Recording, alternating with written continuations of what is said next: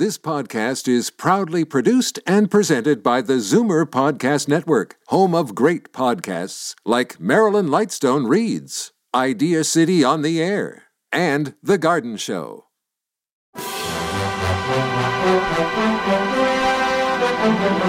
It's Zoomer Radio's Theater of the Mind with Frank Proctor. Open your mind as we fill your head with amazing thrills, chills, and laughs. Theater of the Mind. The best love programs from radio's golden age. Only on Zoomer Radio. Now, here is your master storyteller, Frank Proctor. Tonight we go back to the Second World War for another story from the radio series Cloak and Dagger.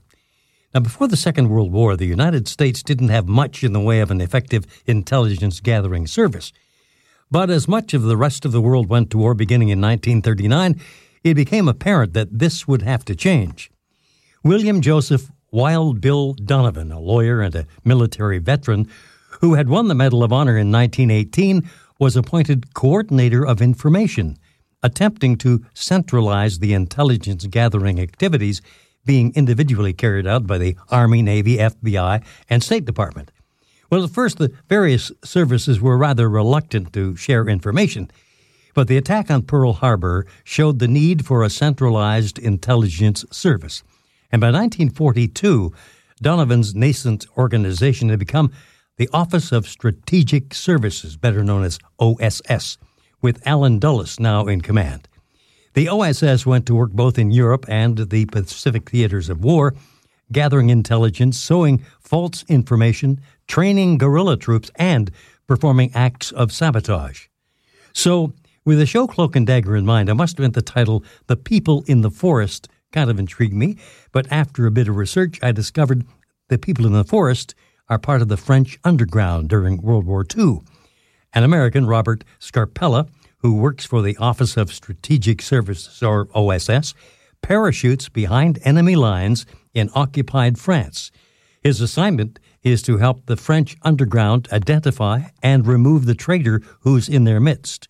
This story is based on a true incident as reported in the OSS documents in Washington, D.C. Are you willing to undertake a dangerous mission behind the enemy lines, knowing you may never return alive?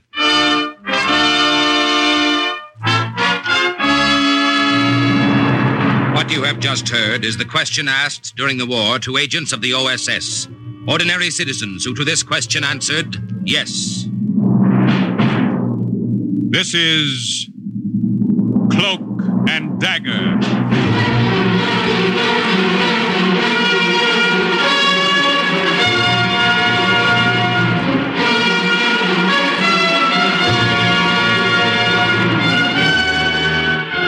Black warfare, espionage, international intrigue. These are the weapons of the OSS. Today's story, The People in the Forest, is suggested by actual incidents recorded in the Washington files of the Office of Strategic Services. A story that can now be told.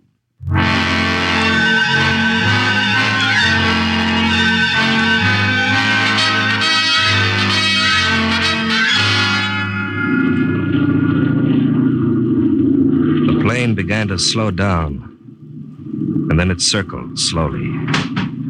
Someone pulled the cover off the jump hole, and I got my first view of France. Occupied France. August 1944. Action stations. On the ground to the right, I could see fires like safety matches lit in the moonlight. And I wondered how big they really were, those fires that were out there to guide us in. The dispatcher told me I was to jump second. Running in. Ready. Ready? And then it happened. The first bad break of that mission. Only it didn't happen to me, it happened to Chris Fowler. See you in France, Scarpella! Okay, Fowler. Number one. Good luck. Go! I just stood there looking down, watching them go. And then my heart started to pound all over me. My breath caught, and I nearly choked on it. Chris fell and fell and fell. The chute didn't work. It came out of the bag and streamed unopened behind him. Paratroopers call that a Roman candle. Tough break. Want to turn back, Scarpella? Huh? Uh, no. No, I'll jump it. Okay, then. Ready, number two? Number two. Ready? Ready? Count! The wind came up and hit me in a rush. I felt myself falling. I think I died a few times until I heard the crack of the chute. Beautiful. Beautiful, beautiful. Eh? The most beautiful sight in the whole world, that big white umbrella over me. The little safety matches on the ground got bigger and bigger. I realized they were torches. And then I saw a figure of a man waving. He started to get bigger, too. And then the torches were put out. I was about to get my first introduction to the French underground. Are you all right? Yeah, yeah, I'm all right. I saw what happened to your friend. It was too bad. Yeah. You had courage to jump after that. Maybe if I'd stopped to think about it, I never would have. Maybe I was afraid I'd never jump again if I didn't then. Well, anyway, here I am. My name is Captain Robert Scarpella. Captain Robert Scarpella, American. Welcome, welcome to France. I'm ecstatic to make your acquaintance, Captain. The little guy threw his arms around me and friend. kissed me. When I was Welcome. 12, I'd said nix to My kissing my father goodnight because it embarrassed me. And here was this little Frenchman with the beret and baggy pants and farmer's shoes with his arms around. hey, cut it out. I'm just so happy to see you, American. well, I'm the Fox. The Germans themselves gave me that name. Look at this head. Would you believe there is a price on it? Oh, uh, are you the leader? Yes, of one of our little bands. The British radio alerted us about your coming. Well, there's a good reason for my coming, Captain Fox. You may call me simply Fox. Okay, Fox. Well, all right. Now let's pick up supplies that were brought to you. Right. As for your mission, Captain, there will be time enough to, to talk about it when we get deeper into the forest to our highway. Uh, is it very far from here? Unfortunately, there's a little walk. We were forced to move our headquarters last night after another German raid. Hmm? What do you mean, another? Our positions have been raided three times the past month, almost as if the Boche were given a map of where we were in the forest. Sounds to me like somebody's dirty work. I have thought of that, Captain. But if there is a traitor in our group, I shall find him. We know how to deal with such. I'll bet you do. Oh, here we are. Oh, that's nice. Very, very, very nice. this carbine rifle, beautiful, Yeah. beautiful. Now, there are shoes in those packages, too, and food and grenades. Oh, what a beautiful rifle. Uh, I was to tell you to expect a heavy supply drop in a few weeks. Oh, what a beautiful rifle. We still are using field pieces from the Franco-Prussian War. But this is a beauty. now gather up your things, Captain Scarpella. I'll be back in a few minutes. I'll be back. The fox disappeared into the woods. The whole thing seemed like a crazy nightmare. The whole forest surrounded by Germans. And yet here I was passing the time of day just like nothing at all with a Frenchman who had a price on his head. And somewhere out there, where he drifted, Chris was a dead heap under a lot of parachute silk. I grabbed a gun and I waited for trouble. I didn't know whether to go after the fox and take a chance on being ambushed or stay where I was. Someone was coming. I ducked behind a tree. The only thing I could figure was the Germans had seen the plane, seen me land. I took aim. Carefully. Slowly.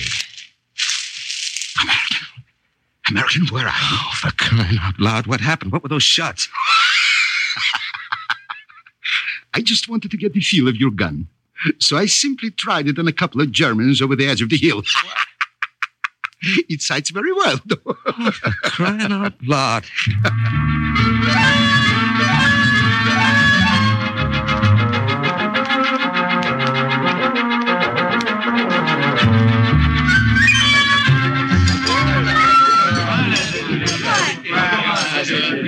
This little dinner party is in your honor, Captain Scarpella. Oh? I regret we have nothing better than wild rabbits to offer you. Well, it's a swell. Quite a welcome. Headquarters didn't tell me to expect anything like this. Luzette, more wine for the captain. But of course. Here, I will refill your glass. Oh, thank you. Oh, mais non. In France, we say thank you this way. Hey. You mind my kissing you? Oh, no, no, not at all. I love Americans. Huh? All Americans. Uh, hey. Come help me. I need your help. Luzette, let go. Marie's calling you. Oh, oui, Mama, I am coming. Uh, she's a very pretty girl, that, uh... Luzette, Luz- Luzette. Luzette. yeah. And very young. Yeah. Only 17. Oh? Already she has seen so much. Hiding like this in the forest, sneaking back into the German held village. Into the village. We, Oui, monsieur. Many of our group work in the village, right under the noses of the enemy. And the Germans do not know that they are members of the Maquis. Oh, but they know you're here. Oh, they know, they know that we're here, but they do not dare come near the forest, except in big raiding parties. Uh-huh. they know very well that to one dead of ours, there will be 12 dead of theirs. Well, Captain, now about your mission. Its purpose, tell me more, please. Well, I was sent here to find out the German defense plans for the port of Saint Nazaire and the entire coastal area around here. Ah, Now, I know those plans are in German headquarters in the village. and you request our help. I've got to have those plans, and in a matter of days. I've got to deliver them personally to 8th Corps headquarters. Now put your mind at ease, Captain Scarpella. The facts will help you.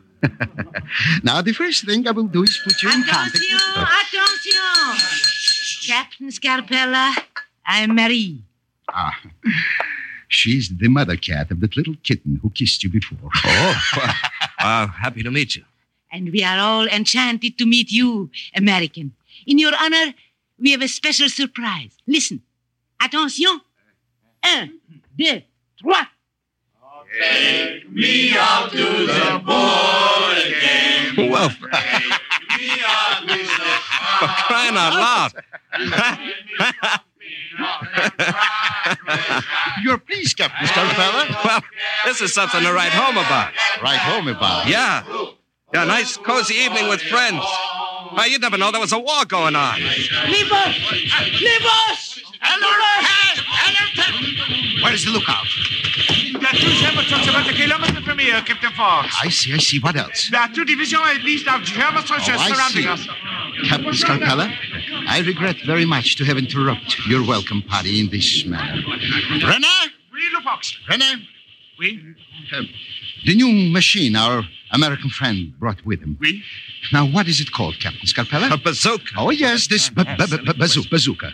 Now, take it, take it to an advantageous position. You understand? Oui, Fox. Now, Yes, listen. now, my friend, my friend. Now is the best time for him and some of the others to learn how to use it. Oh, for crying out loud.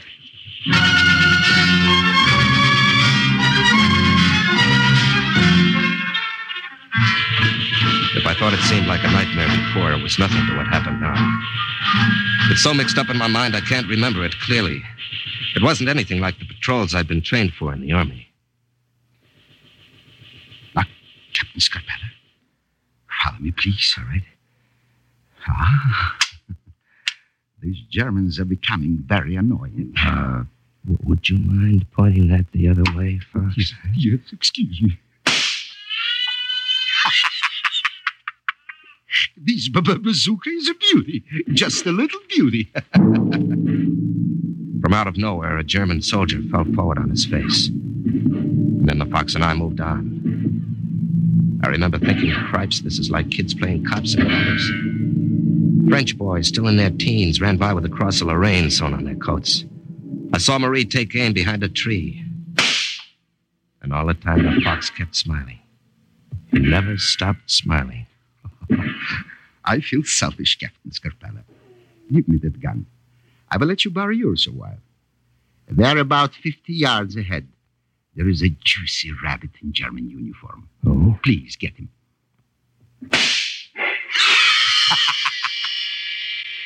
Captain LaFox was right. The rifle did sight well.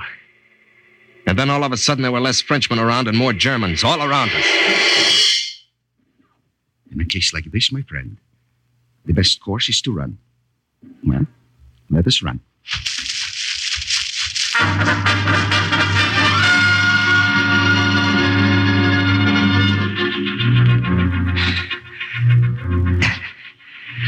This forest is like a jigsaw puzzle to me. You know it backwards. It is from necessity, of course. I regret exceedingly that I must ask you to join me here in this swamp. We will stay here till it is safe to leave. Shh. Boss. Under the water. Leave only your nose above it to breathe. They are ghosts. How can one fight what one cannot see? I think We have them this time, Herr Hauptmann. They are scattered and disorganized. Uh-huh. Perhaps this is the end of our trouble with them. Relaxed. They have retreated. But those arrogant devils may return again. Well, we'll find out from our informant later how good a job we have done this time. Yeah. I'm going up ahead. Shall I stay here as guard? Mm, no. It is not necessary. There's nothing here. Come better with me. Yeah, Herr Hauptmann.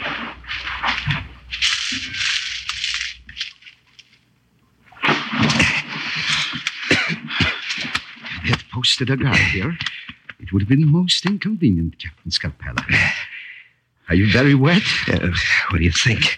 Well, there will be clean clothes for you at our hideout. Come. It is time for us to go there. Well, this has been a very annoying evening, Fox. Fox, did you hear what they said about. Uh... An informant. I heard. I heard.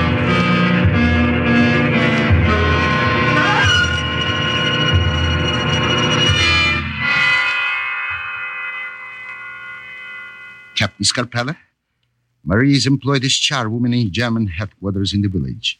She is the contact of whom I spoke. Oh. What can I do to help you? Just tell me. There are plans for the defense of Saint Nazaire. What do you think the chances are that they may be in the files of the office where you work, Marie? Very good, I would say. Uh, Marie, Marie, tell me, what are my chances of getting into those files? Also very good. Mm-hmm. The door of the Hauptmann's office is left open for me, so I may wash the floors. I see. It will be easy to enter. As for the files, I have a key. A key? Wait. I will give it to you. Well, this is better than I hoped for. When can we go? Tomorrow? Tomorrow? Why not now? The Germans are still out searching the forest, and the coast will be clear. Let us leave now. Well. I'll say it for you, Captain Scarpella. For crying out loud.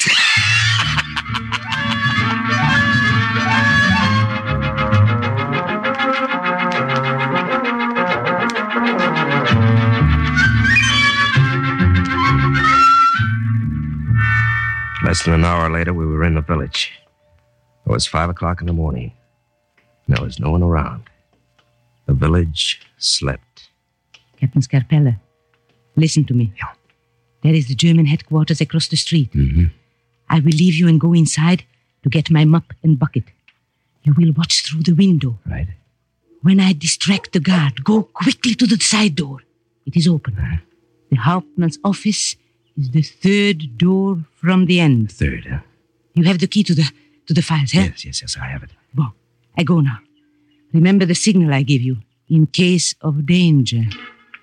I watched her go into the building. And then I took up my position at the open window. There was a guard at the front desk. No one else around. I pressed myself into the shadows. And after a while, Marie came to the front desk and began to mop the floor. What are you doing here so early? I'm not that early, Sergeant. And the sooner I finish, the sooner I am through. Now go about your business then. I knew that soon she'd do something to distract him. You're disturbing me. this, this too must, must be washed. No, I, I will be through presently. Ah, fine.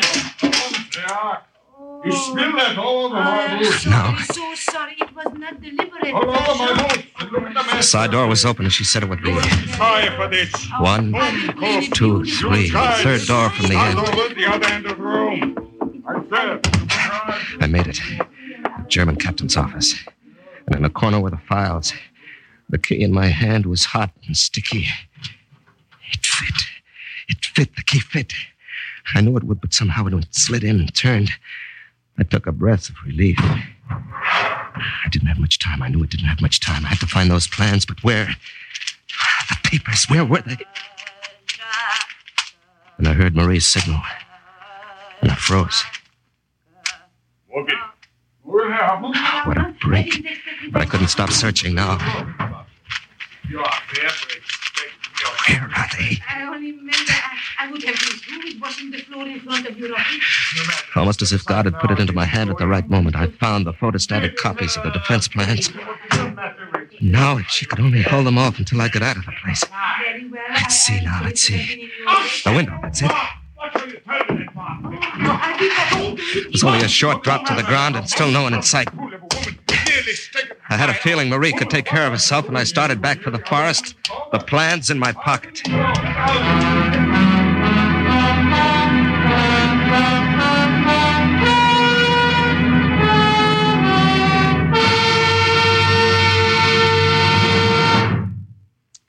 Uh, see here, Captain Scarpella. I'm the map. Uh-huh. You see? You come out of the forest three miles north at this point. Right. Is that uh, a clear road, Fox? You will have no difficulty, Captain. There has never been any reason for the Boche to post guards at this exit.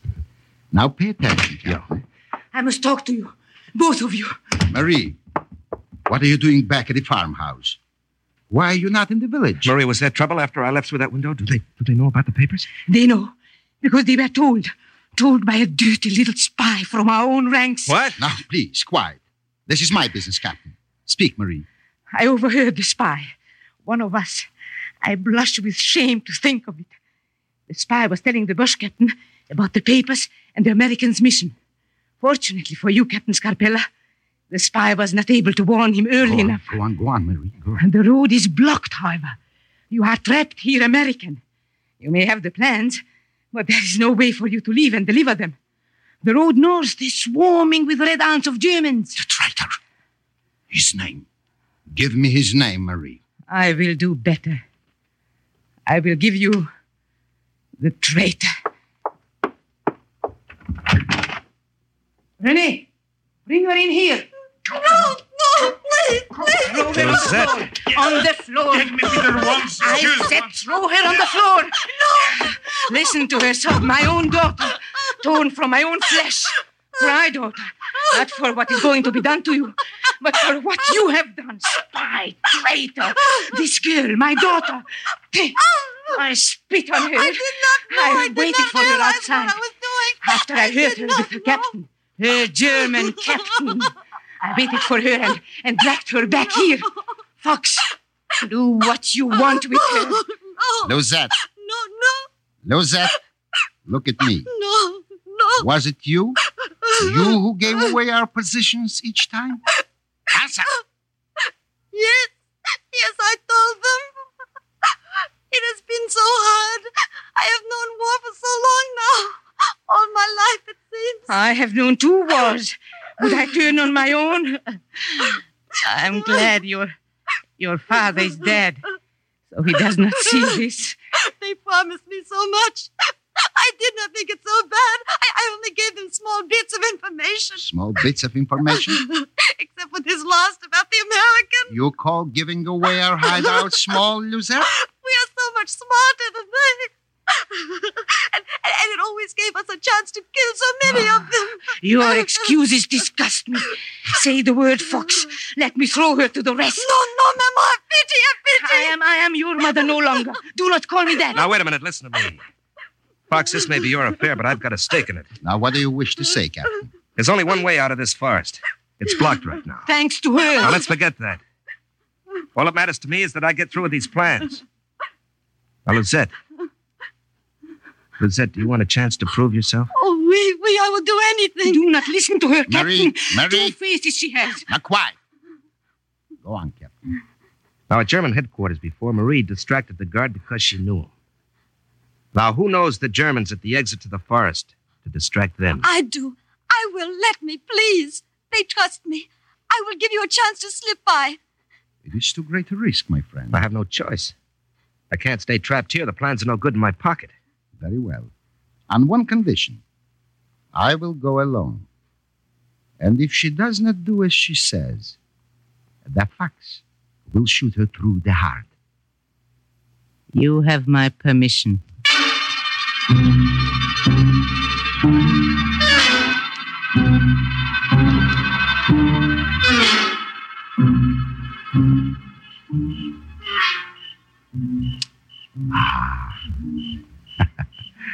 There are many clouds out tonight to hide the moon. The darker the better. Luzette, there are your friends at the foot of the hill. Go to them. We will hide here among these piles of firewood. Oui. Oui, I will go. And remember, Luzette, this gun is aimed at you. Go. We hid behind towering cords of tree trunks and branches piled in the woodlot for the village's firewood. We watched. A few minutes later, we saw them the soldiers and the girl silhouetted against the moon. We couldn't hear what they were saying, but every once in a while we heard them laugh. They swarm about her like bees about a flower. Come this way. We'll sneak past them and into the brush. Quiet now. She's doing a good job trying to redeem herself. Stupid American is completely trapped with no way out. Uh, you're a sly one, Lucette. Du bist sehr klug.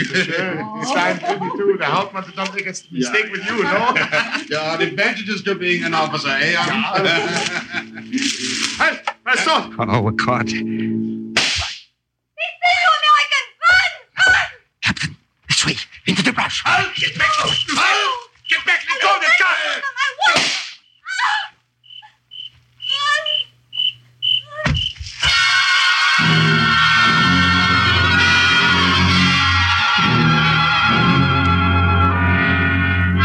Looked back over my shoulder and saw Lizette crumple into a heap on the road. I knew she was dead. Do not grieve for her, my friend. It is best this way. It is easier than living with herself. How do we get out of this? We're surrounded. You're surrounded, American. Stand up. Surrender. What means that word? We know you're in that wood lot. We have you cornered. Come out! Perhaps this will help you, Mincho. Hopper, over there. Step out of the bush. Yeah, Come on, boy. you do the same. Trying to burn us out. If we come out, we'll be shot down by the machine guns. American, I have an idea. Yeah. Stand here. Mm-hmm. When you hear a loud crash and I call out, you run through the fire. It is not bad yet, my friend. He ran, like the fox of his nickname, to the tallest pile of firewood. In the dark night, I saw him struggle with a log at the base of the pile, and then the huge tower of wood came tumbling down and screamed. Ah! I plunged through the fire and found the path. Few minutes later, sly fox miraculously joined me. You can make it from here alone to the American lines, Captain Scarpelli. What about you, Fox? Ah, don't worry about the fox. I'll get back all right. Perhaps we shall meet again one day, Captain. Who knows? Well, au revoir then. Goodbye.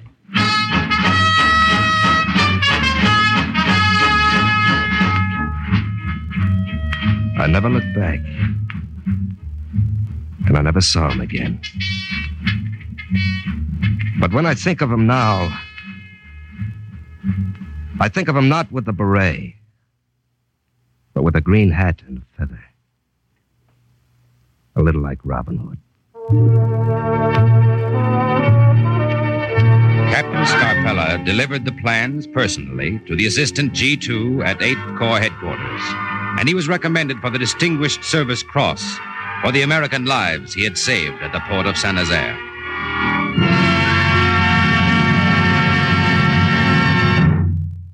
Thus, the exploits of another OSS agent closes with the words Mission accomplished. A further adventure in black warfare is next week's Cloak and Dagger.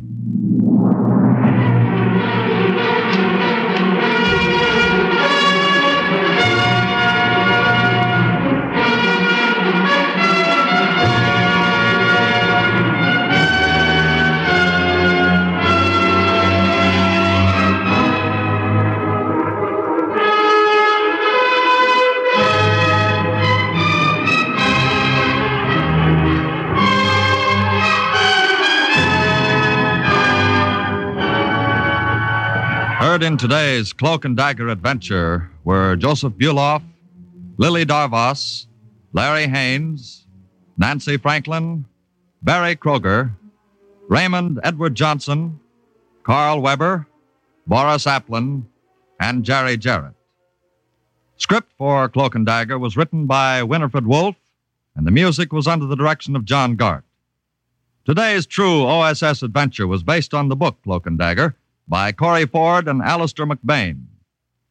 This has been a Louis G. Cowan production in association with Alfred Hollander. It was under the direction and supervision of Sherman Marks. Robert Warren speaking.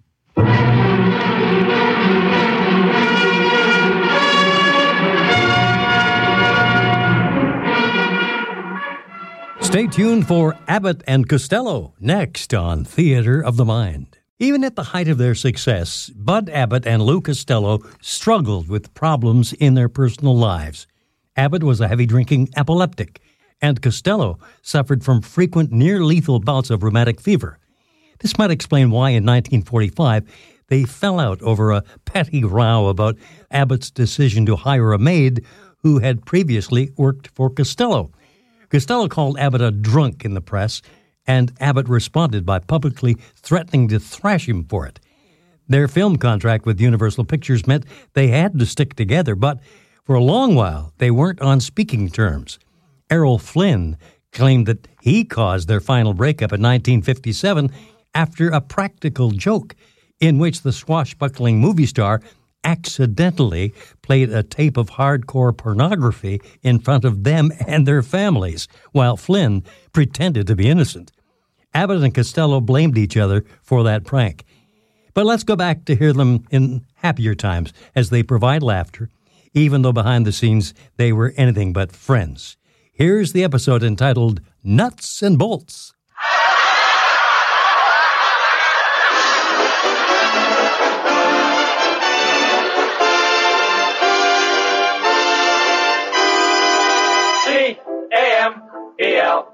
L S. That's right, folks. C for comedy, A for Abbott, M for Maxwell, E for Ennis, L for Lou Costello. Put them all together and they spell Camel.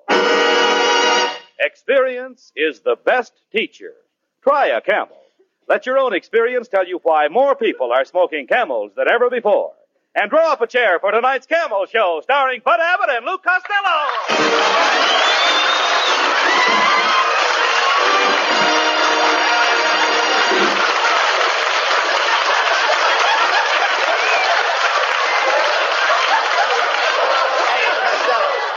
Costello.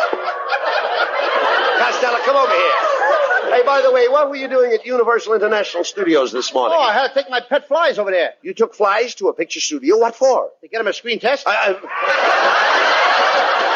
you idiot. Who, who was that redheaded... hey, Lo, who was that redheaded girl that was with you? Oh, she's been chasing after me for years, Abbott. I call her Pilot Light. Pilot Light? Yeah, she's an old flame that stayed lit. she's a lovely girl, Abbott. She's very social. Uh, does she have, uh, does, does she have good connections, Lou? I beg your pardon? Does she have good connections? Well, she never fell apart while I was with her. No, no, no. no.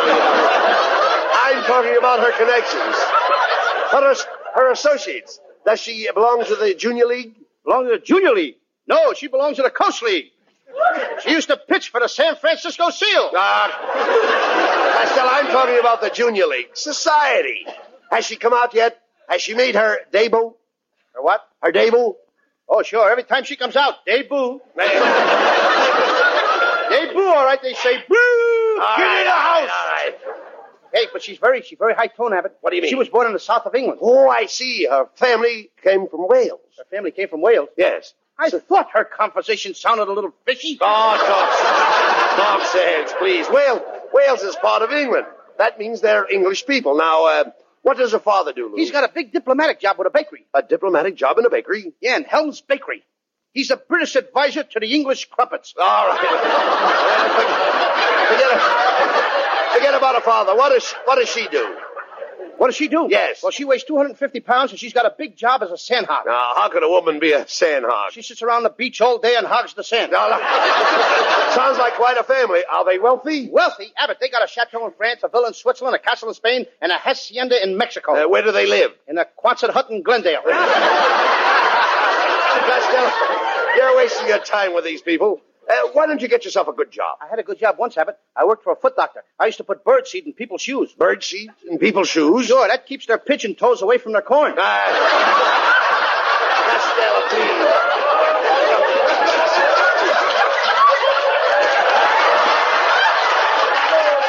Look, Costello, I'm only trying to help you. Look, why don't you listen to me? You can change. I used to be dumb like you once. I was ignorant, stupid, and ugly. And you know what? What caused the change? What change? I, uh, Costello, there, there must be some way to get you a job. Wait a minute. I've got it. I'll speak to Harry Ridoff about you. Wait a minute. Good, Better good. still, I'll have my brother get you a job where he works at the nut and bolt factory. Your brother works in the nut and bolt factory? Yes. What's he doing there? Nothing. Nothing? You just said he was working. Yeah, he is working. Doing what? Nothing. And he gets paid for doing nothing? Oh, certainly. Yeah, but if I get a good job at the nut and bolt factory, what would I be doing? Nothing. Now you're talking. That's the kind of job I want. Ah, you idiot. Nutting is hard work. My brother puts in eight hours a day, five days a week. Doing nothing? That's right. Look, Abbott, your brother works in the nut and bolt factory. Yes. Are you sure he don't do nothing besides nothing? Well, so, sometimes he works in the foundry department. Then he forges steels. How do you like that? He ain't satisfied getting paid for doing nothing. Now he forges and steals. Abbott, your brother is a crook. He is not a crook. Definitely. He's worked hard all his life. Before he worked in the nut bolt factory, he worked in a rope factory. What's he doing in a rope factory? Nothing. Well, that's different. I mean, he did. wait a minute, wait a minute. What did you say he was doing in a rope factory? Nothing, nothing. This guy's been getting away with murder. So far, he's had two jobs up to now. He's been doing nothing and nothing. Costello, listen to me, and I'll try to explain it so that even you can understand. Thank you. The rope factory makes tennis nets. What? Nets, nets. And nets to you, Net- too. Now listen, you idiot. My brother made tennis nets. The nets are tied together with nuts, and my brother does knotting. Just a second, Abbott. When did your brother start knotting? Nothing? Hmm. Oh, about three years ago. And what's he doing now? I told you, nothing. Look, up to now you told me less than that. You said your brother did nothing for three years, and now he's doing nothing. When is he going to start doing something? He is doing something. What? Nothing. Nothing is something? Really? Well, Abbott, one of us is nuts. Look, don't your brother get tired of doing nothing? Oh, of course. When he gets tired, he takes a vacation. What does he do on his vacation? Nothing. Now, there is a pretty picture. This guy does nothing for three years, but doing nothing is too tough for him, so he gets a new job doing nothing. Then he gets tired of doing nothing, so he takes a vacation and does nothing. Now you've got it. Well, if I got it, I caught it from you.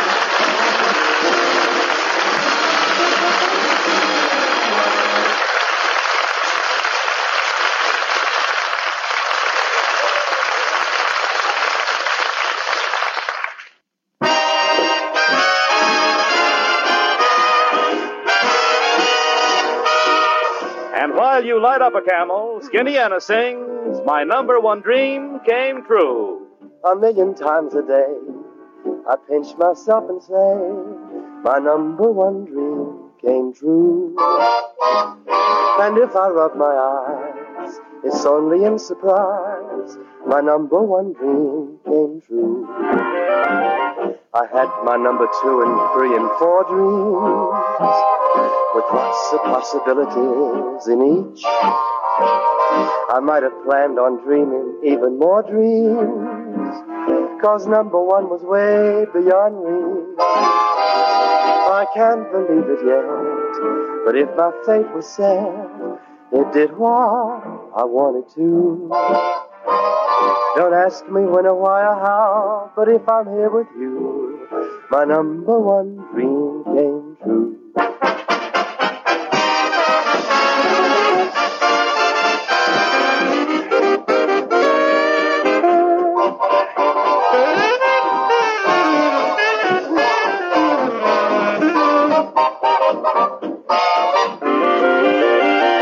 I had my number two and three and four dreams, with lots of possibilities in each.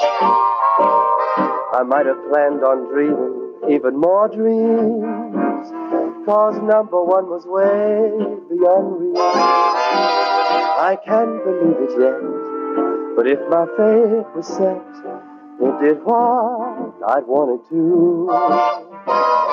Don't ask me when or why or how, but if I'm here with you, my number one dream came true.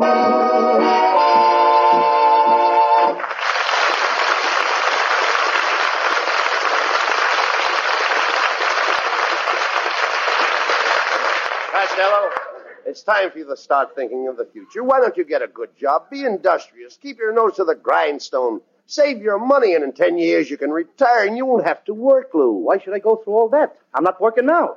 I don't believe you ever had a job. Oh, a guy's a sucker to work, Abbott. All you got to do is go on one of those quiz programs. The other night, my Aunt May won $9,000 in cash, a refrigerator, two washing machines, and a brand new house. Well, that's wonderful. Yeah, and she was one of the losers. Uh, Costello, please. Aren't you interested in betting yourself?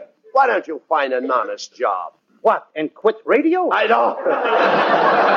Why don't you look at the ads in the paper and find a job for yourself? Oh, I got a job all picked out, Abbott. You have? I saw an ad in the funny papers. It said sell 24 bottles of Chief Schmo's spot remover and get a magic lantern free. I can also win the $500 grand prize by selling 175 million bottles. Oh, Costello, there are only 130 million people in the United States. So what? I got friends in Mexico. Uh, well, now wait a minute. Selling spot remover is better than doing nothing at all. Come on, let's go over and see this Chief Schmo.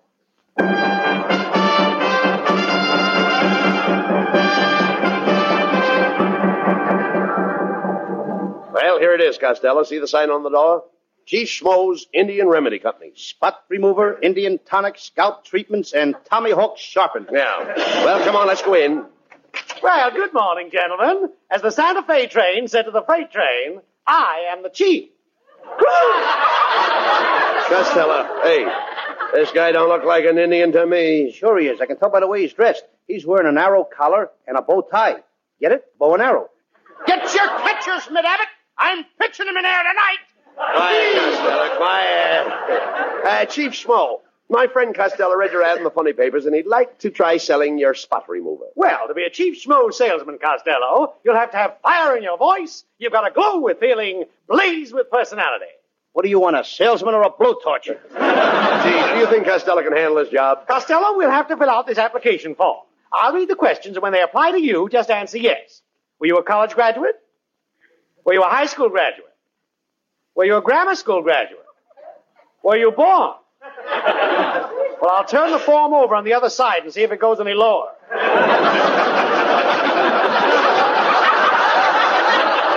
Costello, our personnel is highly restricted, specially selected. We demand the highest qualifications. What makes you think you can be a cheap schmo salesman? When I saw your ad in the funny papers? Oh, good. For a while, I didn't think you had the qualification. now, before you go out to sell cheap schmo's spot remover, I want to give you a few pointers about being a door-to-door salesman. I don't want to be a door salesman. Who wants to sell doors? I want to sell spot remover. No, young man, when I say you sell door-to-door, I don't mean you sell doors. I mean that you sell spot remover, even though you're selling door-to-door. How do you like that? Now the Indians are doing our routine. Now, Costello, when a housewife tries to slam the door on you, make sure your foot is in the way. But my foot might get hurt. In your case, stick your head in the door. now, here's your 24 bottles of spot remover in your sample case. Sell these and you get the magic lantern. Uh, wait a minute. Let me get this right, Chief. If Costello sells uh, the 24 bottles in one day, he not only gets the magic lantern, but also a special prize? That is correct. This week we have a very valuable prize. A genuine 12 foot pole. 12 foot pole? What's that for? That's for girls you can't touch with a 10 foot pole. now get going and sell that spot remover. Hey, Costello. There's a woman right over there, Costello. Why don't you make her your first customer? Okay, that's a good idea. Uh, pardon me, miss. Well, if it isn't Mr. Albert and Mr. Costello, you fat little mon, you. Uh, Costello is Costello is selling spot remover. Oh, fine. I'd love to patronize him, but I'm very busy. I'm on my way to Arm G Arm Studios. Uh, Arm G Arm Studios? Why, Abbott, you heard of Arm G Arm Studios. That's where they make pictures with Clark Gable, Luna Tuna, and Mookie Rooney. Did you ever. Yes, yes, I Did you ever opt at Arm G Arm with sponsor Trucy? No, but I was a coup boy at Republic with Rui Rouges.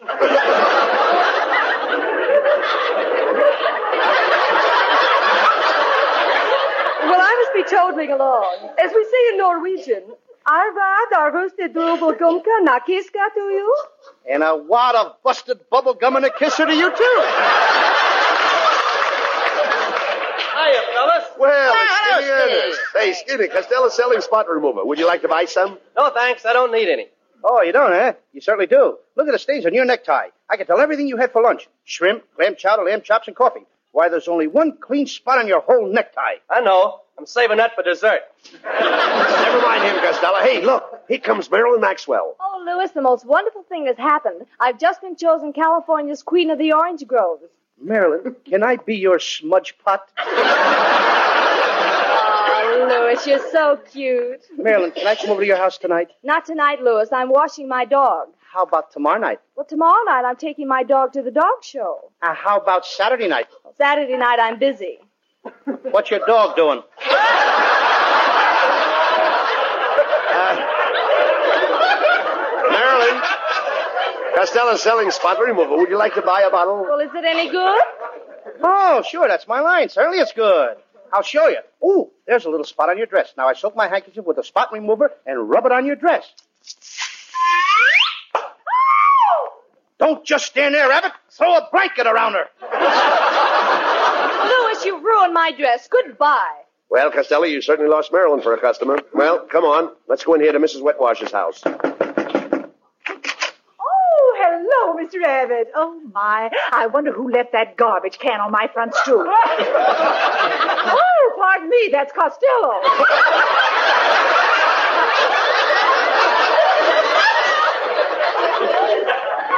Oh, Mrs. Wetwash, we don't want to bother you if you have company. Company? Why, I'm here all alone. Then who are those two people looking over your shoulder?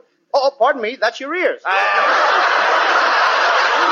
Quiet, Costello. Quiet, quiet.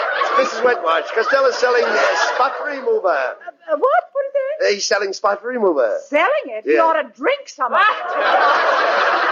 Drink spot remover. Spot remover? Oh, I thought you said pot remover. now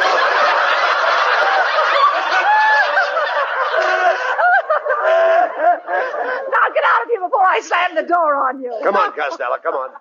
Okay. No, no, we can't. Remember what Chief Schmo said? If a woman tries to close the door, stick your head in it. Go ahead, slam the door, Mrs. Wetwash. All right. Mrs. Wetwash, you've slammed the door on Costello's oh, head. Oh, oh, you poor little man. I'll buy all your spot remover, every bottle. I'll stroke your head until the swelling goes down, and then I'll put my arms around you, I'll cuddle you close to me, and I'll kiss you and kiss you and kiss you and kiss you. Costello, can you hear me? Yeah, slam the door on my head again.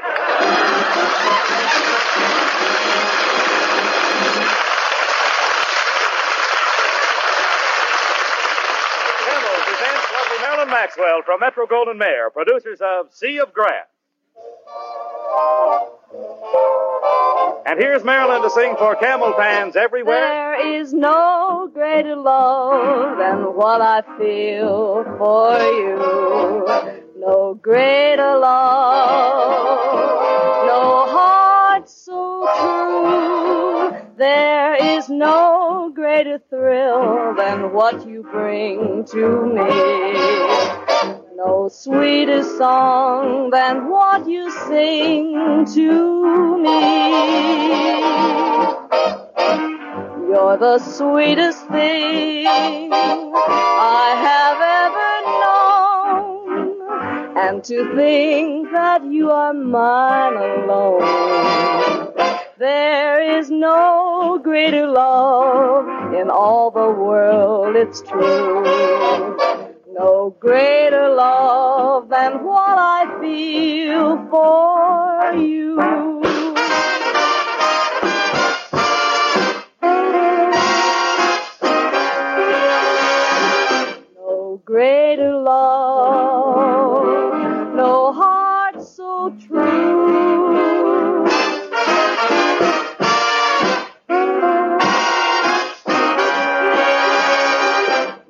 Sweeter song than what you sing to me.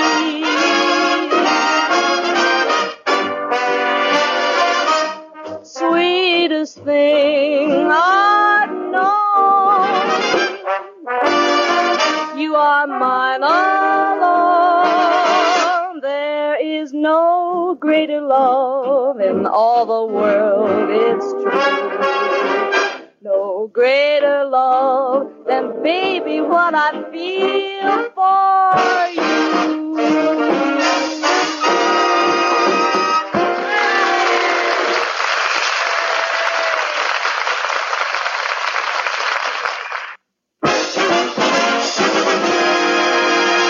Well, Costello, you sold all the spot remover. Now let's go into here to Chief uh, Schmo's office and give him the money and get your magic lantern.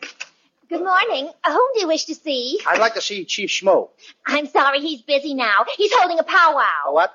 Powwow, powwow, powwow. I can hear you. There's a dog barking somewhere. Quiet, Costello. Here comes the chief. Ah, gentlemen, as Michelangelo said to Venus de Milo, I see you're back. Um, Cos- Costello sold all the spot remover, Chief, and he's here to get his magic lantern. What? He sold all that junk? Uh, I mean, that uh, spot Oh, remover? yeah, yes, yes.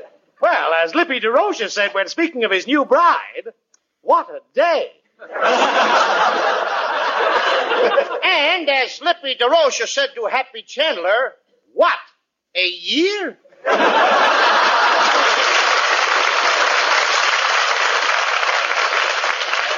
If you don't mind, Chief, just give uh, Costello his magic lantern and we'll be going. Uh, that, that, that, that, not so fast, boys. By selling that spot remover, Costello was only qualified for the magic lantern.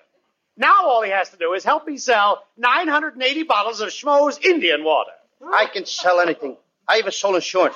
I sold Lana Turner some sweater insurance. I sold Dorothy Lamour some sarong insurance. I even sold Gypsy Rose Lee insurance, too. Wait a minute. What did Gypsy Rose Lee have insured? These Indians lead sheltered lives, don't they? she took full coverage. Uh, wait a minute. Why should this boy have to sell 980 bottles of Schmo's Indian water? Chief, this sounds like a shady deal. Mr. Abbott, there's $50 in it for you if you can get Costello to help me. Oh, that's different. Uh, Costello, I think it's a splendid idea. Wait a minute. Now, Abbott. now, now. Wait a minute. You just said it was a shady deal. The smog cleared up pretty fast, didn't it? Chief, what does this, uh, what does this Indian water do? Schmo's Indian water is the elixir of youth. It takes years off your life. Why, Al Jolson took one teaspoonful, and do you know what happened? Larry Parks. Yeah, come with me. Come into the laboratory and meet the Indians who make Schmo's Indian water. This is our head chemist. Me, Big Brave. We're Abbott and Costello. You ever listen to our radio program? Me, not that brave. Mr. Brave, Brave, I dabble in chemistry myself. Listen to this. H2O2S3. What's that? Ethyl alcohol. Then there's H1SSO5. What's that? Ethyl chloride. Then there's HI2183. What's that? Ethel Schultz. That's her phone number. if a man answers, that's the wrong formula. Now, this is where we make the famous Schmo's Indian water that brings back youth. This big Indian fills that pot with herbs. His squaw stirs the mixture all day long, and at night, when it's finished, elixir. Elixir? That's Elixir? Now there's gratitude for you. The poor squaw sits all day over a hot fire stirring that pot. Then at night, this Indian comes along and gives her a beating. Uh, what are you talking about? I'm going to report this to the police, Abbott. Beating that poor woman. Costello, nobody's getting a beating? He just said a squaw stirs the pot all day. Then at night, this Indian comes along and he licks her. What's, the, what's wrong with that? What's wrong with it? Nobody's going to hit the squaw when I'm around. If he licks her tonight, I'll have to lick me. He'll have to lick me too. Well, look, when he like says elixir, he don't mean he licks her. He means elixir, and elixir is a name. Oh, why didn't you say so? I know her very well. She works for Warner Brothers. Who works for Warner Brothers? Elixir Smith. Oh, you idiot. this elixir's a tonic. It makes you feel young. It's it's a, a pick me up. It's a what? Pick me up. Okay. Ah, put me down, you idiot. You just asked me to pick you up. I did not. I said pick me up. And now put me down. Abbott, make up your mind. well, gentlemen, we're ready to go. Hop into the truck and we'll make our pitch in an empty lot and sell the 980 bottles of Schmo's Elixir of Life.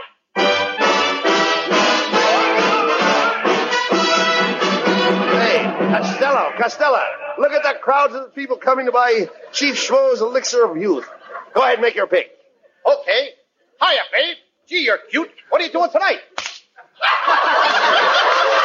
Uh-oh, wrong pitch. Wrong pitch, Boys, boys, I'll make the pitch.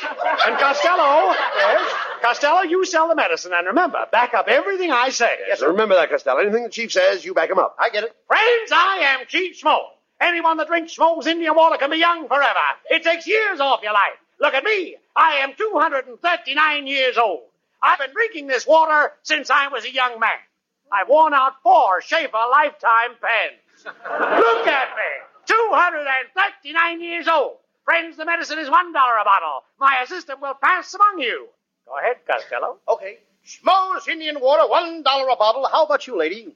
I'll take one. But, young man, is that Indian really 239 years old? Couldn't prove it by me, lady. I've only been with him 146 years. All right, you fat faker. I'm an officer of the law. How long did you say you were working for that Indian? I'm going to apply for the job tomorrow morning. That's enough of that. Into the patrol wagon with you. Ah, just a minute, officer. I'll vouch for my friend here. You see, Costello was told to say he was 146 years old. Well, Costello will be 146 years old by the time he gets out of jail. Into the patrol wagon with the both of you.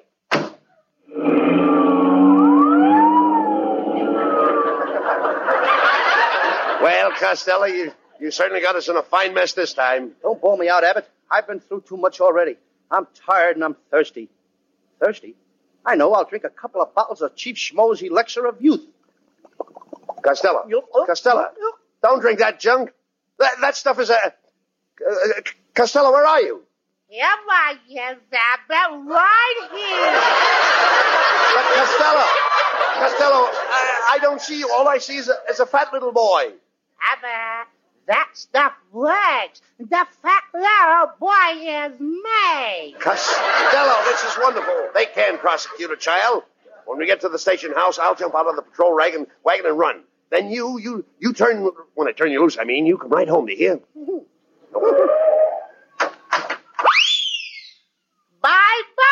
Abbott. All right, you crooks, come out of that wagon. There ain't no crooks in here, Mr. Policeman. Only little me. You! How many times have I told you kids not to hitch rides on the patrol wagon? Don't you know it's wrong to do a thing like that? Why? Why do you always do these things? Oh, I'm a bad boy!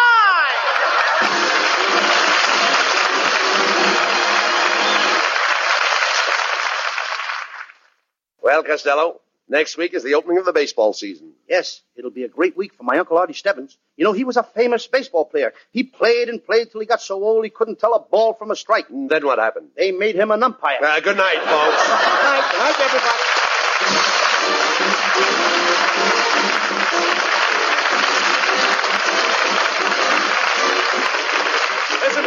Costello again next Thursday when Costello gets a telegram from Joe DiMaggio, which leads the boys into their famous baseball routine. Tune in next week and you might find out who's on first.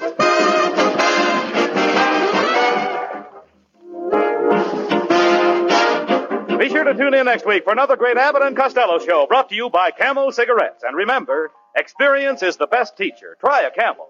Let your own experience tell you why more people are smoking Camels than ever before. C A M A L S. Abbott and Costello will soon be seen in the new Universal International picture Buck Privates Come Home. This is Michael Roy in Hollywood wishing you all a pleasant good night for Camel. Stay tuned now for the Eddie Cantor Show. This is NBC, the national broadcasting company. Thank you for listening. Tomorrow night it's Dark Fantasy, followed by Burns and Allen. Thanks to Paul Stringer and Joel Schoenwell for technical support. The executive producer for Theater of the Mind is Moses Znaimer. I'm Frank Proctor. Have a great night. This podcast is proudly produced and presented by the Zoomer Podcast Network, home of great podcasts like Marilyn Lightstone Reads, Idea City on the Air, and The Garden Show.